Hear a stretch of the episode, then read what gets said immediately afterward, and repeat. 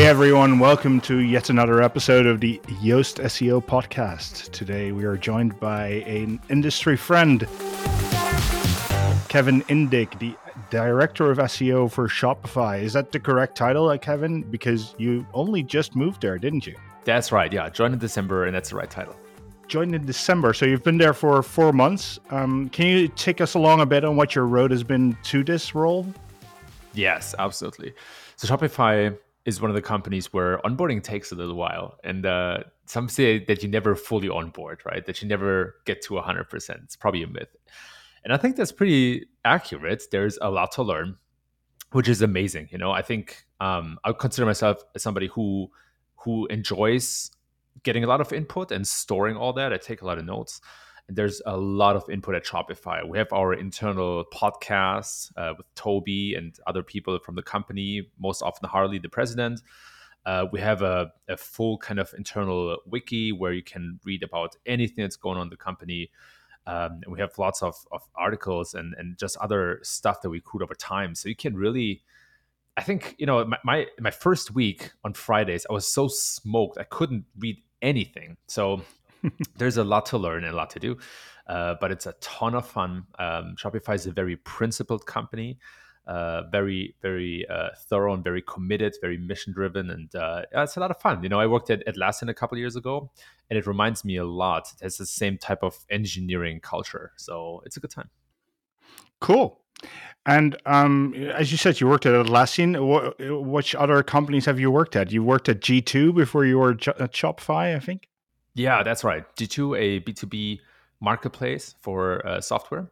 That was a fantastic experience. Before that, I spent a couple of years at Atlassian. Before that, I had a short stint at Dailymotion, which was a YouTube competitor. And they were bought by a conglomerate, and then they closed the office, and I wanted to stay in the Bay Area. So that's why I left the company. And before that, I actually worked for Searchmetrics, which I'm sure many from the kind of SEO universe are familiar with. Yes. It's a very small world in a way. I keep running into the same people and the same companies all the time. And it's funny because I've definitely interacted with the Dailymotion API when they were still online. I've used Searchmetrics. I use Jira on a daily basis. I'm not really sure whether I'm happy with that, but I do. And so I keep running into all your products. I don't know what that is. Well, I wouldn't say they're necessarily my products, but I had the pleasure of helping growing them. But yeah, you know, I was very, very, very fortunate in my career, very exposed to different types of companies and business models. And, you know, even at Searchmetrics, I had the opportunity to work with large brands and companies like eBay, for example, or Pinterest. And I think that was a huge accelerator of my understanding of SEO and of my career, because I had the chance to, you know, do open heart surgery at some of the largest, most trusted, reputable brands out there. And that's just a different, it's just a different kind of experience you collect, because when you work on such a site, the insights you get, the kind of experiments you can run really help shape your understanding. Yeah, I have the same experience. So I've worked on eBay as well. I think about a decade before you, but that's why I have all these gray hairs. No, and later on at the Guardian, I've explained it to some other SEOs. It's like doing SEO with God mode on, because you can make basically everything rank if you focus on a single page, but you're never focusing on a single thing. You're focusing on how can I make this bucket of 1,000 keywords do better, or how can I test this bucket versus that bucket? And it's a completely different world than what most people see as SEO, I think. Yeah, but that's exactly what I'm so passionate about. It's that kind of systems thinking, or looking at systems instead of saying, hey, here are 10 keywords that are, you know, crucial for the business. How can we get them on page one? I mean, every business has some of their like key or core keywords that are really important. But this idea of systematically looking at a site, that I find that so much more fascinating and interesting. And where do you start with a process like that? Is there a given spot where you always start? Follow the money, baby. It's always revenue, right? It's always bottom line. Always trying to, or figuring out how to make an impact. And there are there are lots of whens and ifs to that, right? It has to be sustainable, and you don't want to stray into any dark patterns, black hat tactics, and all that kind of stuff, because that's also a way to drive money, but not for a long time. And so that's where I start. What drives money? What has the biggest impact? And then from there, you venture into the biggest opportunities and the biggest potential, whether that's from a keyword perspective or it's from a content perspective, what types of content, different types of pages. But it really depends on the business model from there. And I decide, or I distinguish, between three types of businesses out there in the world. They're aggregators like Google or Facebook and Amazon, and they basically they channel and they bundle demand, which gives them control over supply. And the internet enabled them to do that with zero marginal cost and basically free distribution. And then on the other side are integrators. And a really good example for that is New York Times, Disney, maybe Apple to some degree. And those companies, those are the best practices for unique and extremely valuable content. And they really care all about the relationship with the customer. And then there's a third type of company, which becomes increasingly more successful. And those are platforms, right? Like a Stripe or like a Shopify. So they enable other businesses to do the best work possible. And maybe Yoast is a good example for that too. And so maybe to a degree. And the interesting thing is that the approach for SEO growth, anything, is fundamentally different when it comes to aggregators and integrators. And I would consider most SaaS companies to be integrators, with some exceptions, right? Atlassian was a mix of both. You had, for example, Jira, which was marketed predominantly with a SaaS-like or integrator approach. But then you also had a Trello with millions of public instances, which follows more of an aggregator model. So those are the two kind of mental models that I apply when it comes to opportunities and kind of how to approach SEO once you identified how to make money.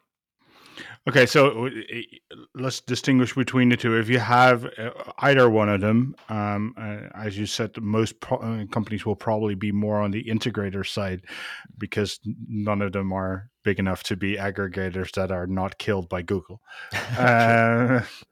So if you are on the integrator side, that means that you have to, as you said, really value your relationship to your customer. Is that, how do you work that stuff into a keyword strategy, into SEO? Yes, that's a very good question. And you're absolutely right. Relationship with the customer is crucial, but the content and the product you provide are also crucial. So the thing with integrators is that they have a clear product market fit. There's no doubt about that, right? Disney, one of the hottest companies out there right now from so many different angles. And maybe it's also because I'm a huge fan, so maybe I'm a bit biased. But they're obviously doing a fantastic job, right? And the launch of Disney Plus, has been, I think I'm not sure if we yet acknowledge how big of a business move that actually was. Seems a bit like a follower strategy when you compare it to Netflix or HBO. But in the grand scheme of things, the Disney ecosystem and how they place Disney Plus into that is just absolutely phenomenal. And so to make that a bit more tangible, right? Like, say, a SaaS company, right? When it comes to content, they have to ask themselves, hey, are we really creating the best content in the world or not? And I would argue that we are at a point where there's not a lot of in between anymore. It's a real winner takes it all. You either have the best content out there or you don't, and then you have to get there, right? That's the level that we have achieved, and it's for various reasons. One is that the barrier to entry is lower than ever. Anybody can create content, whether that's audio, video, written content anyway. Anybody can distribute it. And at the same time, Google is a zero-sum game. There are only 10 results. There's a bit of variance. There are SERP features. Sometimes there are 8, sometimes there are 12. But, let's just stick to the average, which I would say is still 10 results. That means there's only 10 winners for any given keyword.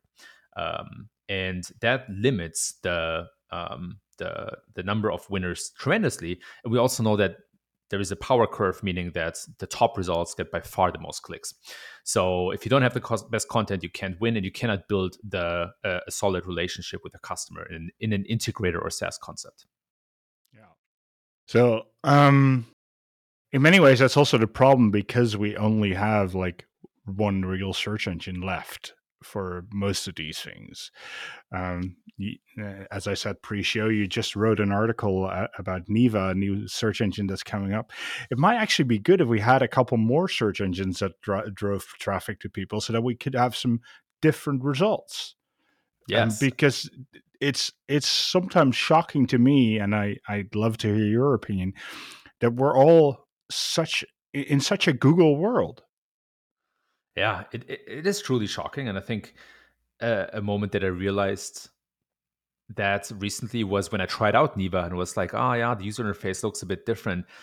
But I wasn't really able to pinpoint what exactly looked different or why it felt so foreign. And then I realized, it's just simply because I've been using Google for the last 10 years. Like, I don't know how many times a day, right? Could be 100 times or 50 times a day. Anyway, I think I agree with you. I think there's not a lot of diversity in search out there. And most players so far are basically trying to out-Google Google, which you will not be able to do, right? There's this concept out there of a business moat, which basically describes advantages, competitive advantages that businesses can build. And Google has a ton of strong moats that I would argue you cannot outspend Google, really. The amount of data that Google has, integrations and all that kind of stuff, I don't see a company really coming close to that. Or a search company. And so Neeva is an interesting counterbalance because it is not a product that tries to come around with greater features, even though it has some really cool new features, but it has a different monetization model, right? It is an ad-free search engine that you will eventually pay for, probably under $10, which, the founder said. And I think it's very interesting. I think it fits into the zeitgeist. You see the New York Times switching to subscriptions. You see many others, Wall Street Journal and so on. I think Financial Times as well. There are good examples of great publishers that switch to subscriptions. The SaaS model is more successful than ever. So I think we're reaching a time where people might be more prone to pay for services again instead of taking ads. And so I think Neeva is interesting because the experience is very smooth, right? You don't have ads. And at the same time, they don't face the same struggle that Google faces, which is that Google is basically a victim of its own success. So Google, I would consider probably the most successful startup in history. I don't know another company that has consistently drove the same growth year over year, 20% every time. It is absolutely outstanding.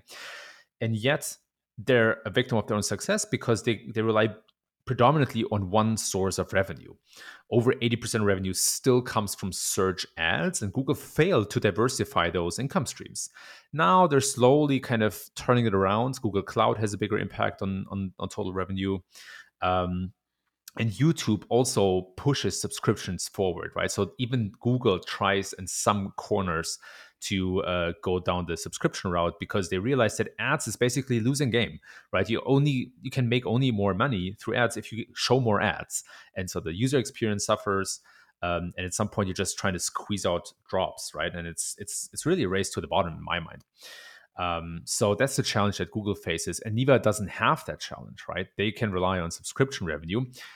To be fair, they're still in alpha mode, right? So the verdict is still out, but I love that concept. I think that they actually have a chance to become a legit alternative to Google.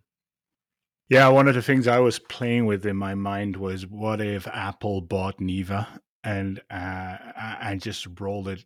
I think an Apple doing a subscription type search engine would be everything the web needs in many ways, because you need a powerful player to play against Google. I mean, Microsoft has been trying this for years and they're utterly failing by doing what you're saying, indeed, by continuously trying to out-Google Google, which is just stupid.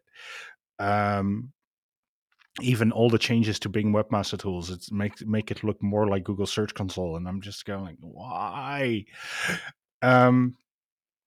So I see that, and I'm just hoping for something like that to happen, for someone to really up the ante. I think the only other company, when you say Google is the most successful startup, I think the only other company that comes close is Amazon.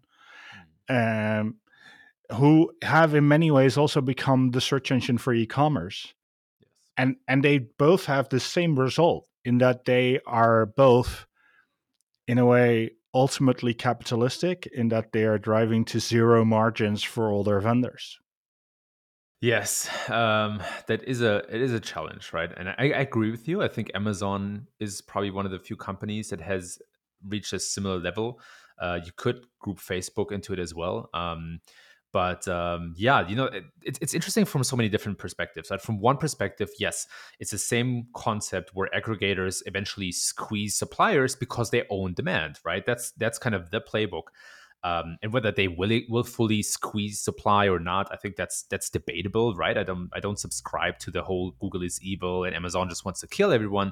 But yet reality is that as a merchant on Amazon, you compete with a ton of other merchants just one click away, which in part is why Shopify was born, right? In part, right? It's kind of the counterbalance to aggregators, right? Shopify is a platform trying to empower single merchants. And yet at the same time, what is also very interesting is kind of the dynamics between Amazon and Google, right? Like Amazon is still one of the biggest spenders on Google Ads, but also dominates e-commerce, which Google has always been trying to figure out and never really got it to work. And then now Amazon is also becoming one of the biggest ad marketplaces or ad platforms. So the dynamics are shifting, and that is interesting and important for a couple of reasons, right? If you really think about it, the last, I would say, probably maybe 10 years, 8 to 10 years, we've been suffering under legit consumer platform stagnation. There was not a lot of movement out there because all the big platforms killed all the upstarts or bought them, right? Facebook and Snapchat is a good example. I think Google and YouTube, and then Facebook and Instagram are great examples. And who knows how many other platforms would have had if the big fan companies wouldn't have bought them and integrated them or sunsetted them. And now through TikTok, which is a platform that had to come from Asia, right? Now that's slowly starting to break up the ecosystem a little bit.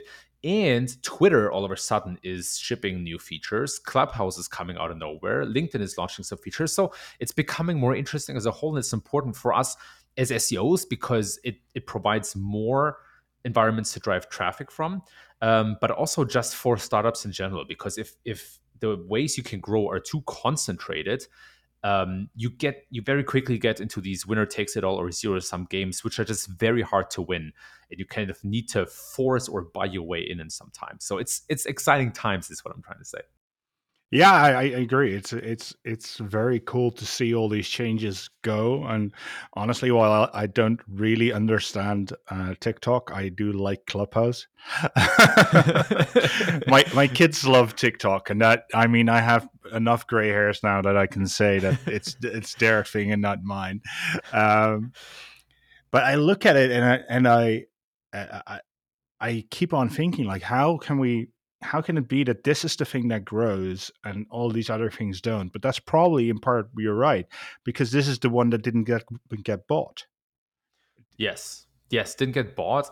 Also, I think it fits the zeitgeist once again pretty well. It's a short-form video format, which Google, by the way, tries to emulate as well with some of their web stories, and it's difficult to kickstart, right?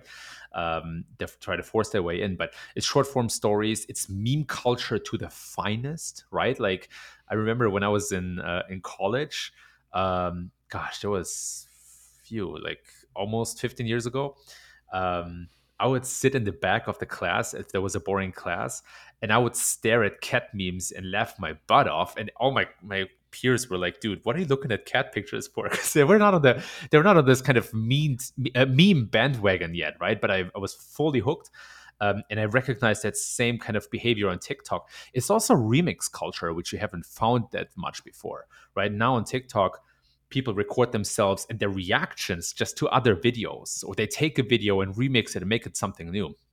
So very interesting approach. And there are really cool videos out there of the original founders of Musical.ly and how they, it's fascinating how they dissect the culture and understand teens and where they're at and all the challenges. It's amazing to watch. So long story short, to bring this back to an SEO context, I think that's another challenge, or maybe not challenge, but a trend that we see, which is the change from text to video and audio. And that's actually something that Google is very aware of. I wrote this long article about their keynote on the I/O conference in 2019, where they very deliberately and explicitly said that they see some of the bigger trends out there. And one of them is the change from text to images and videos and more richer formats. And you see that in the search results as well, where you see more and more videos. You have this new moments and video feature that Google displays. And I would argue, I don't have the data for it yet, but I would argue that even a lot of featured snippets might be replaced with video over time, because it's just a much more accessible format that's easier to consume in many cases. So I think TikTok kind of fits that trend and that bill just perfectly. And now all the other platforms are trying to find their format in that. It's funny because what Google is trying to do is to get people to highlight the moments in the video that people want to see. So these clips that they allow you to highlight in YouTube most easily. It's just a way for consumers to once again tell them exactly where the good stuff is, because they can't figure it out themselves. It is a really interesting thing to look at, but it's also, I think, it's very powerful. We've been looking at it. Recently, I had Phil Nottingham on the show, and we talked about video SEO for a while. And we're working with Phil on improving some of this stuff that we do at Yoast ourselves. And actually, what drives me nuts is that Google puts out this schema for these clips, and all these video platforms don't jump on it. They just look, yeah, maybe we'll implement that. And I'm just, well, why not? Why aren't you doing this? Here you got the chance to be on par with YouTube in the search results, and you're not taking it. This is just, you're not just not helping yourself. You're also not helping your customers. Yeah, I totally agree. And if you look at all the YouTube competitors, they all change their business models over time, because it's the same thing as with Google. There's no out YouTubing YouTube. And I can say that I worked at Dailymotion, right? We looked at it in depth. We spent a lot of time and money into looking, hey, does YouTube get an unfair advantage, or how can we potentially beat them? And it's at some point, due to the network effects, and the moats that they have built for themselves, it's just impossible at this point. But I agree with you; it's still a tremendous chance. And if you think about it, it reminds me a lot on the situation that we had when Google started to show images in organic search. Right, there was a time when that was not the case. It's long ago; a lot of people might not remember. But there was a time when vertical searches still had walls between them. Right, news, images, all that kind of stuff. And then Google started to show images, and I remember, I was working on the agency side at the time. We're thinking about, hey, like, this is basically a way to crack the top three results if there's an image carousel or even a single image shown at the top. And it's the same with video. In a lot of cases, it's a way that if you cannot organically compete, you can compete on another platform on YouTube and rank highly and get a ton of clicks. It's a bit of a different environment because it's hard to convert people from that video. So in that sense, it's different. But it fosters tremendous opportunity, and SEOs and companies need to rethink that, right?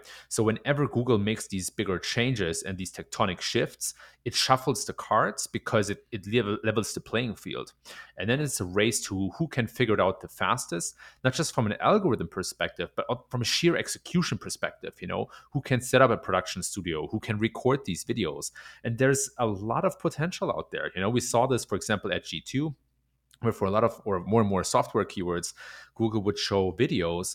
And some of these videos were 5 years old. They recorded with a phone camera, you know, and just a guy in front of a whiteboard explaining some stuff, right? So you can easily beat that. But the execution part, that's really difficult. And then figuring out how to get people from that video back to your site to convert, that is also really difficult. But I see that kind of as a big part of the future when it comes to SEO. It's richer formats and figuring out how to run a coherent strategy where they go hand in hand with organic results and paid results at the same time. And now let's bring that exactly what you're just saying to Shopify. How would a merchant on Shopify do that? Does that mean that they all have to make product videos? That's such a good question. I love how you bring that back. And to a degree, I would say yes. You know, I think one thing that I've clearly seen is that the merchants who can display their products in the best ways are more likely to win. So it's not just about high definition, high quality product shots, but also shots from different angles and maybe a video too. You know, there's some really cool videos. I think Nike does that pretty well, where they don't just show a person wearing the piece, but the person moves around a little bit and twists and turns and walks. And it's if you think about it, it's a bit weird. I don't know how they shoot these videos, but as a consumer, I love it because I can see how the product really changes when you wear it and how it looks and feels. So I think that will definitely give you an advantage. But from a merchant perspective, there's another challenge that merchants face, and that's the zero-sum game nature of Google, right? Not everybody can rank at the top for men's sneakers or women's dresses or that kind of stuff. So merchants need to figure out what kind of niche or vertical they can really truly dominate, right? And then from there, I think video is fantastic for e-commerce. Streaming is fantastic for e-commerce. You know, there's this store in Frankfurt, Germany. My family lives in Germany, was born and raised there. And my mom goes to the store where they sell some designer pieces, a bit more expensive. And when the pandemic broke out, the store owner, she recorded Instagram stories every day, like maybe 10 in a row, just like showing new products, wearing them, displaying and explaining and blah, blah, blah. And that was so well done. And that's exactly how I think merchants should think, right? Like provide an almost like interactive experience, show maybe even how the product is being created, show what it looks like, how people use it, obviously depending on your product. And this is so much easier to do in video. So that's why I'm saying yes, because I think video is a fantastic format to display your product and eventually integrate on your product landing pages or homepage to then also get the SEO benefit. So Shopify has seen pretty big growth in the last year or so. It looks from the outside in, the numbers look ridiculous. A lot of those stores must not have like all that much potential, and at the same time, there are probably stores between there that'll become really big. Do you look at it like that from within Shopify, or do you just view every merchant as equal, or how do you look at all those merchants? You know, it's interesting because we look at merchants as in that there are different types of merchants. And one principle that I found across all areas of business, whether it's SaaS companies, SEO keywords, or merchants, is that you find power curves. And power curves mean nonlinear distributions, meaning there's a small group that owns a big piece of the pie, and then there's a large group that owns a small piece of the pie. You have the same with short head, long tail, and SEO. SaaS companies consolidate, right? There's this explosion where you have thousands of SaaS companies, but most of them are small integrations, and a few of them are huge platforms. And the same happens in the merchant universe, where obviously you have some players like the Allbirds, Gymshark, who are vastly successful, are global brands, and they get a lot of market share in the respective vertical. And yet at the same time, you have this long tail of smaller merchants who still have a great business. And I'm saying we look at different merchants because not every merchant aspires to become a global brand. A lot of merchants are just local businesses who want to sell online. And that is easy to underestimate how big that layer of the cake is of small local merchants who want to sell to a relatively narrow, target group, and who now just bring their business online, especially during the pandemic. I mean, that trend is huge. We've seen the numbers, and it's something that basically jumps 10 years into the future, right? So it's not a bell curve type of distribution where it comes back down again, right? Like this is a leap forward that then just continues to grow linearly as before. Yeah, one of the things that I find very interesting looking here locally, I get the question an awful lot, WooCommerce or Shopify, for obvious reasons. People are just, they're building that shop and they're asking me like, what should I do for SEO? And I'm like, well, the first thing you should probably do is just be yourself and show that why should I buy from my local store? Well, because I know you, so I want to see you. And that's one of the things that I think a lot of these things actually do wrong is that they try to become Amazon instead of trying to be that local brand. You're absolutely spot on. 100%. They try to commoditize supply. But that doesn't work, right? Because as you said, you step, I mean, before the pandemic, right? You step in front of the door, you know your local baker and you know maybe your local mom and pop shop and carpenter and whatnot, right? And these are people or businesses you build relationships to, right? In some cases, your father or mother bought from those same businesses, right? You grew up as a child remembering those businesses. You went to the baker and he gave you like a, I don't know, like a free small little croissant because it was, you know, it's these kind of little memories and all these things that you want to bring online now, right? And that's interesting because we're at this inflection point right now where the world basically makes a big leap toward being digital and living online. And the first step in that leap, and you see it with remote companies as well, is to just trying to mirror what you did offline. And that doesn't work as well, right? You need to represent yourself in a new way. And that's exactly what you're talking about. And it's a bit of a missed opportunity to like highlight your history, right? To highlight yourself, why you do this type of stuff, how you create the product. Think about a local merchant. If they tell me or explain to me the material they use to stitch together the shoes and all that kind of stuff, I find that very interesting and I find that very appealing. So there's a lot of potential that I don't think most merchants harvest yet. No, yeah, there is loads of potential, and what we've seen is with all these shops coming online, of course, is a huge growth in e-commerce as part of the web because.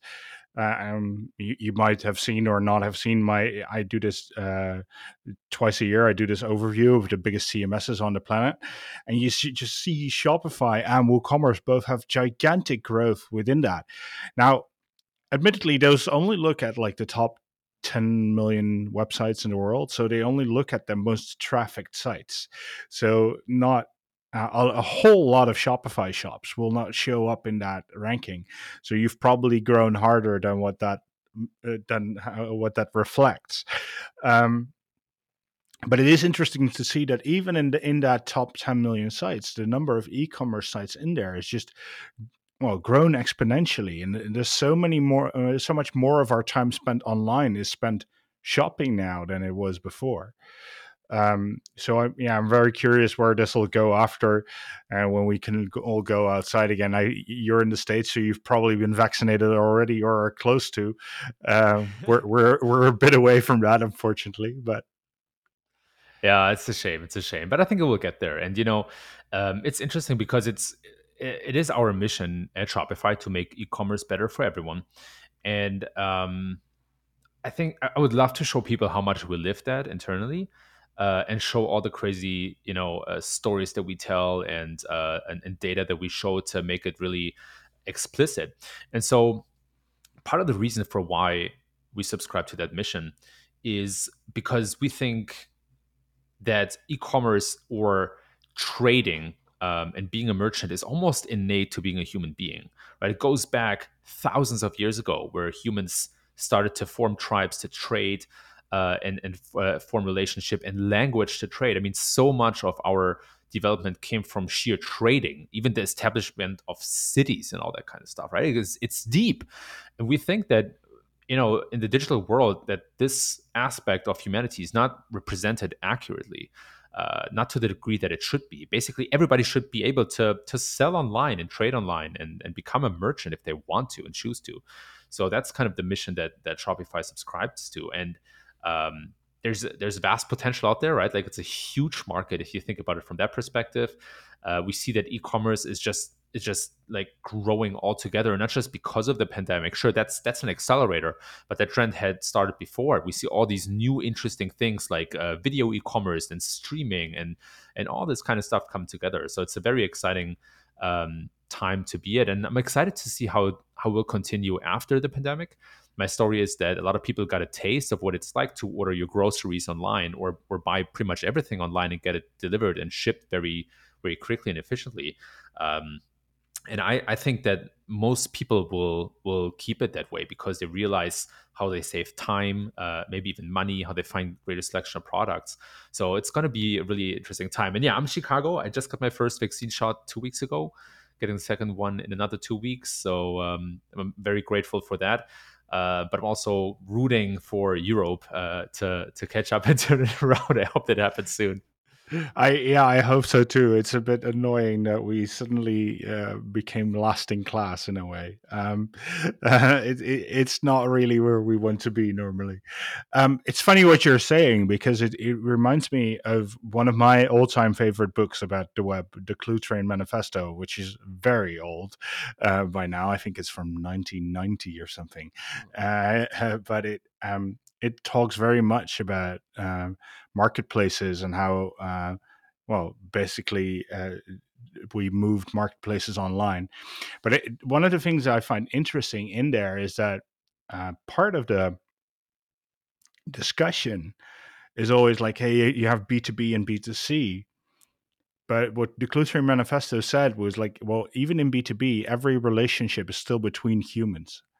So you're always going to have to convince that human to buy something or to do something. So a lot of those lessons always apply to, well, pretty much everything. How much of your time is spent at Shopify on content SEO versus on technical stuff? Is there a big difference? It's a really good question. I have a dedicated content SEO team and have a dedicated technical SEO team. And even to be fair, actually, we have a content SEO team for the English-speaking markets, another one for non-English, and then a technical SEO team. And it varies from site to site. At Shopify, we have lots of sites. It's not just Shopify.com. We have a lot of other ones as well. And we have some sites that follow more of the integrator model, and then a few that follow the aggregator model. We have Burst, for example, which aggregates "quote unquote" images. Right? It's like it's a stock photography platform, like Pexels or Unsplash or so. And so the degree of technical SEO varies from site to site. Both are important, right? I do see it as technical SEO really building a strong foundation and infrastructure that content can then be put on top of. Now, as a SaaS-like company, content is a huge driver of growth for us. But we also have a couple of other drivers, right? Like we're building some very impactful tools that are very important for us and that work really well. You know, I think, honestly, tools and widgets kind of celebrate a little bit of a comeback in SEO. I remember when I started out, there was kind of a way to drive backlinks. And then it was this long period where nobody really invested in tools. And now I have the feeling it kind of comes back, where you see some really good applications on the web with major value that drive links, but also traffic. So we have a multitude of ways to grow. And technical SEO is kind of ingrained and embedded in each and all of these, right? There's a big mandate that technical SEO has. And then content is kind of what we put on top there. And there's a lot going on in terms of content from various blogs that we have and other more, I would say, static formats that we employ and follow. So I think we have a high fidelity when it comes to content in our keyword strategy. We employ it, where we look at it just the way that I described initially. You know, we think about like what has impact, what is very close to a potential merchant conversion, but then on the other hand, also what are all the big problems that merchants are dealing with, and those are vast. And those also depend on the platforms and channels that they distribute their products through. It can be Instagram, Google Ads, all these kind of marketing channels, but can also be the basics about like, hey, how do you grow a business? How do you manage a business? You know, how do you plan a business if you haven't started it? So we try to reflect all these aspects in our content, and we source these ideas and keywords from various sources, like we have surveys for merchants. We have other ways to understand what merchants are dealing with. Then we have our quantified data to just see what merchants consume most of the time. So that's how we look at content and technical SEO. Okay. And when you talk about content SEO, is that content SEO for Shopify.com, the site itself, and the other platforms you have, or is that content SEO for your merchants as well? It is predominantly for Shopify.com and the other sites that we have. A little piece of our time goes into merchant SEO as well, which is much more technical in nature. And that's where we want to empower merchants, not kind of force them to do a certain thing, but give them options if possible, right? And we have a couple of cool things coming out this year, which I'm really excited about. But at the end of the day, it's really helping merchants navigate this zero-sum game that we talked about before, kind of letting them kind of build their shop the way that they want to. But then over time, we're also thinking about how can we give them valuable information to make their choices even better? You know, at the end of the day, we want to get merchants to their first sale as quickly as possible, but then from there also help them to build a sustainable business, and not just necessarily a side gig, unless that's what you choose to do, and then that's fine as well. Would you describe that as one of your magic moments, or however you call it within Shopify, is getting your first sale? Is that an important metric for you? Without a doubt, absolutely. And you see it in the app too, right? When you sell a product, you get this little ring and little kind of interaction there, and that's kind of, I mean, it's addictive to some merchants, which is amazing, right? You should make money and you should sell. I mean, that's the core of the business. So yes, for us, it's definitely something that we look at. And that we try to understand better. So how can we get, it's almost like writing, the first sentence should get people to read the second sentence. And then we look at it the same way. How do you get from your first sale to your second sale to your first 100 sales and all this kind of stuff. And obviously, the more sustainable people's or merchants' sales are, the better they retain with Shopify. And so that's the beauty about the platform model. It's like the more successful merchants are, the more successful are we, and we don't have to worry about competition or anything like that. I think that's the biggest distinguishing factor between a platform model where the success of your customers is your success, and the Google model where your customers are basically the one you're squeezing. So it even when you're not, and I agree with what you said before about that, like I don't subscribe to Google is evil either. I don't think they're, I don't even think they're coherent enough to be able to be evil. But it is very much that they have to squeeze their customer, some margins out of their customer to be successful. And for you, it's very much the success of your users is your success. I think that is a really big driving difference in the long term. I hope that form of business will win a bit more. But yeah, we'll see where that goes. It's definitely one of the reasons why I'm rooting for Shopify and WooCommerce to beat Amazon in many of these things. Of course, and thanks, Yoast. And yeah, there are lots of good solutions out there. I think it's an interesting time because we see more traction to platform businesses in general. Same with Stripe. They just announced another major funding round, and they're valued at a lot of money right now, and rightfully so, right? They're really building this kind of payment plumbing infrastructure for the internet, and these companies are important, right? Not to toot our own horn too much, but it's important to have different layers of society, right? And you see it. You see the same thing in offline. You have a mall. Especially here in the US, malls are kind of the only option sometimes. But in Europe, you have some malls, and you have some mom and pop shops, and you have some single stores, you have some single brands, smaller brands, and that ecosystem is important. Whenever that ecosystem gets completely out of balance, that's when problems come up. And so it's a fantastic time. In part, the reason for why I joined Shopify, I was very happy at G2. But I saw all of this happening, and I thought it was the chance of a lifetime, which is why I joined, and I don't regret it at all. No, I can understand. You get to work with another friend of mine and yourself as well, I guess, with Luke Levesque, and another couple of brilliant people. So yeah, I fully understand that. Kevin, I want to thank you. We've reached our time. I think I can talk to you for ages about all of this. And we probably should, but not today. So, I would love to. So thank you. And hey, everyone, if you're listening, this is the Yoast SEO podcast. So you should subscribe in whatever, well, your favorite podcast thingy is. And then see you next time. Bye-bye, everyone. Thanks so much.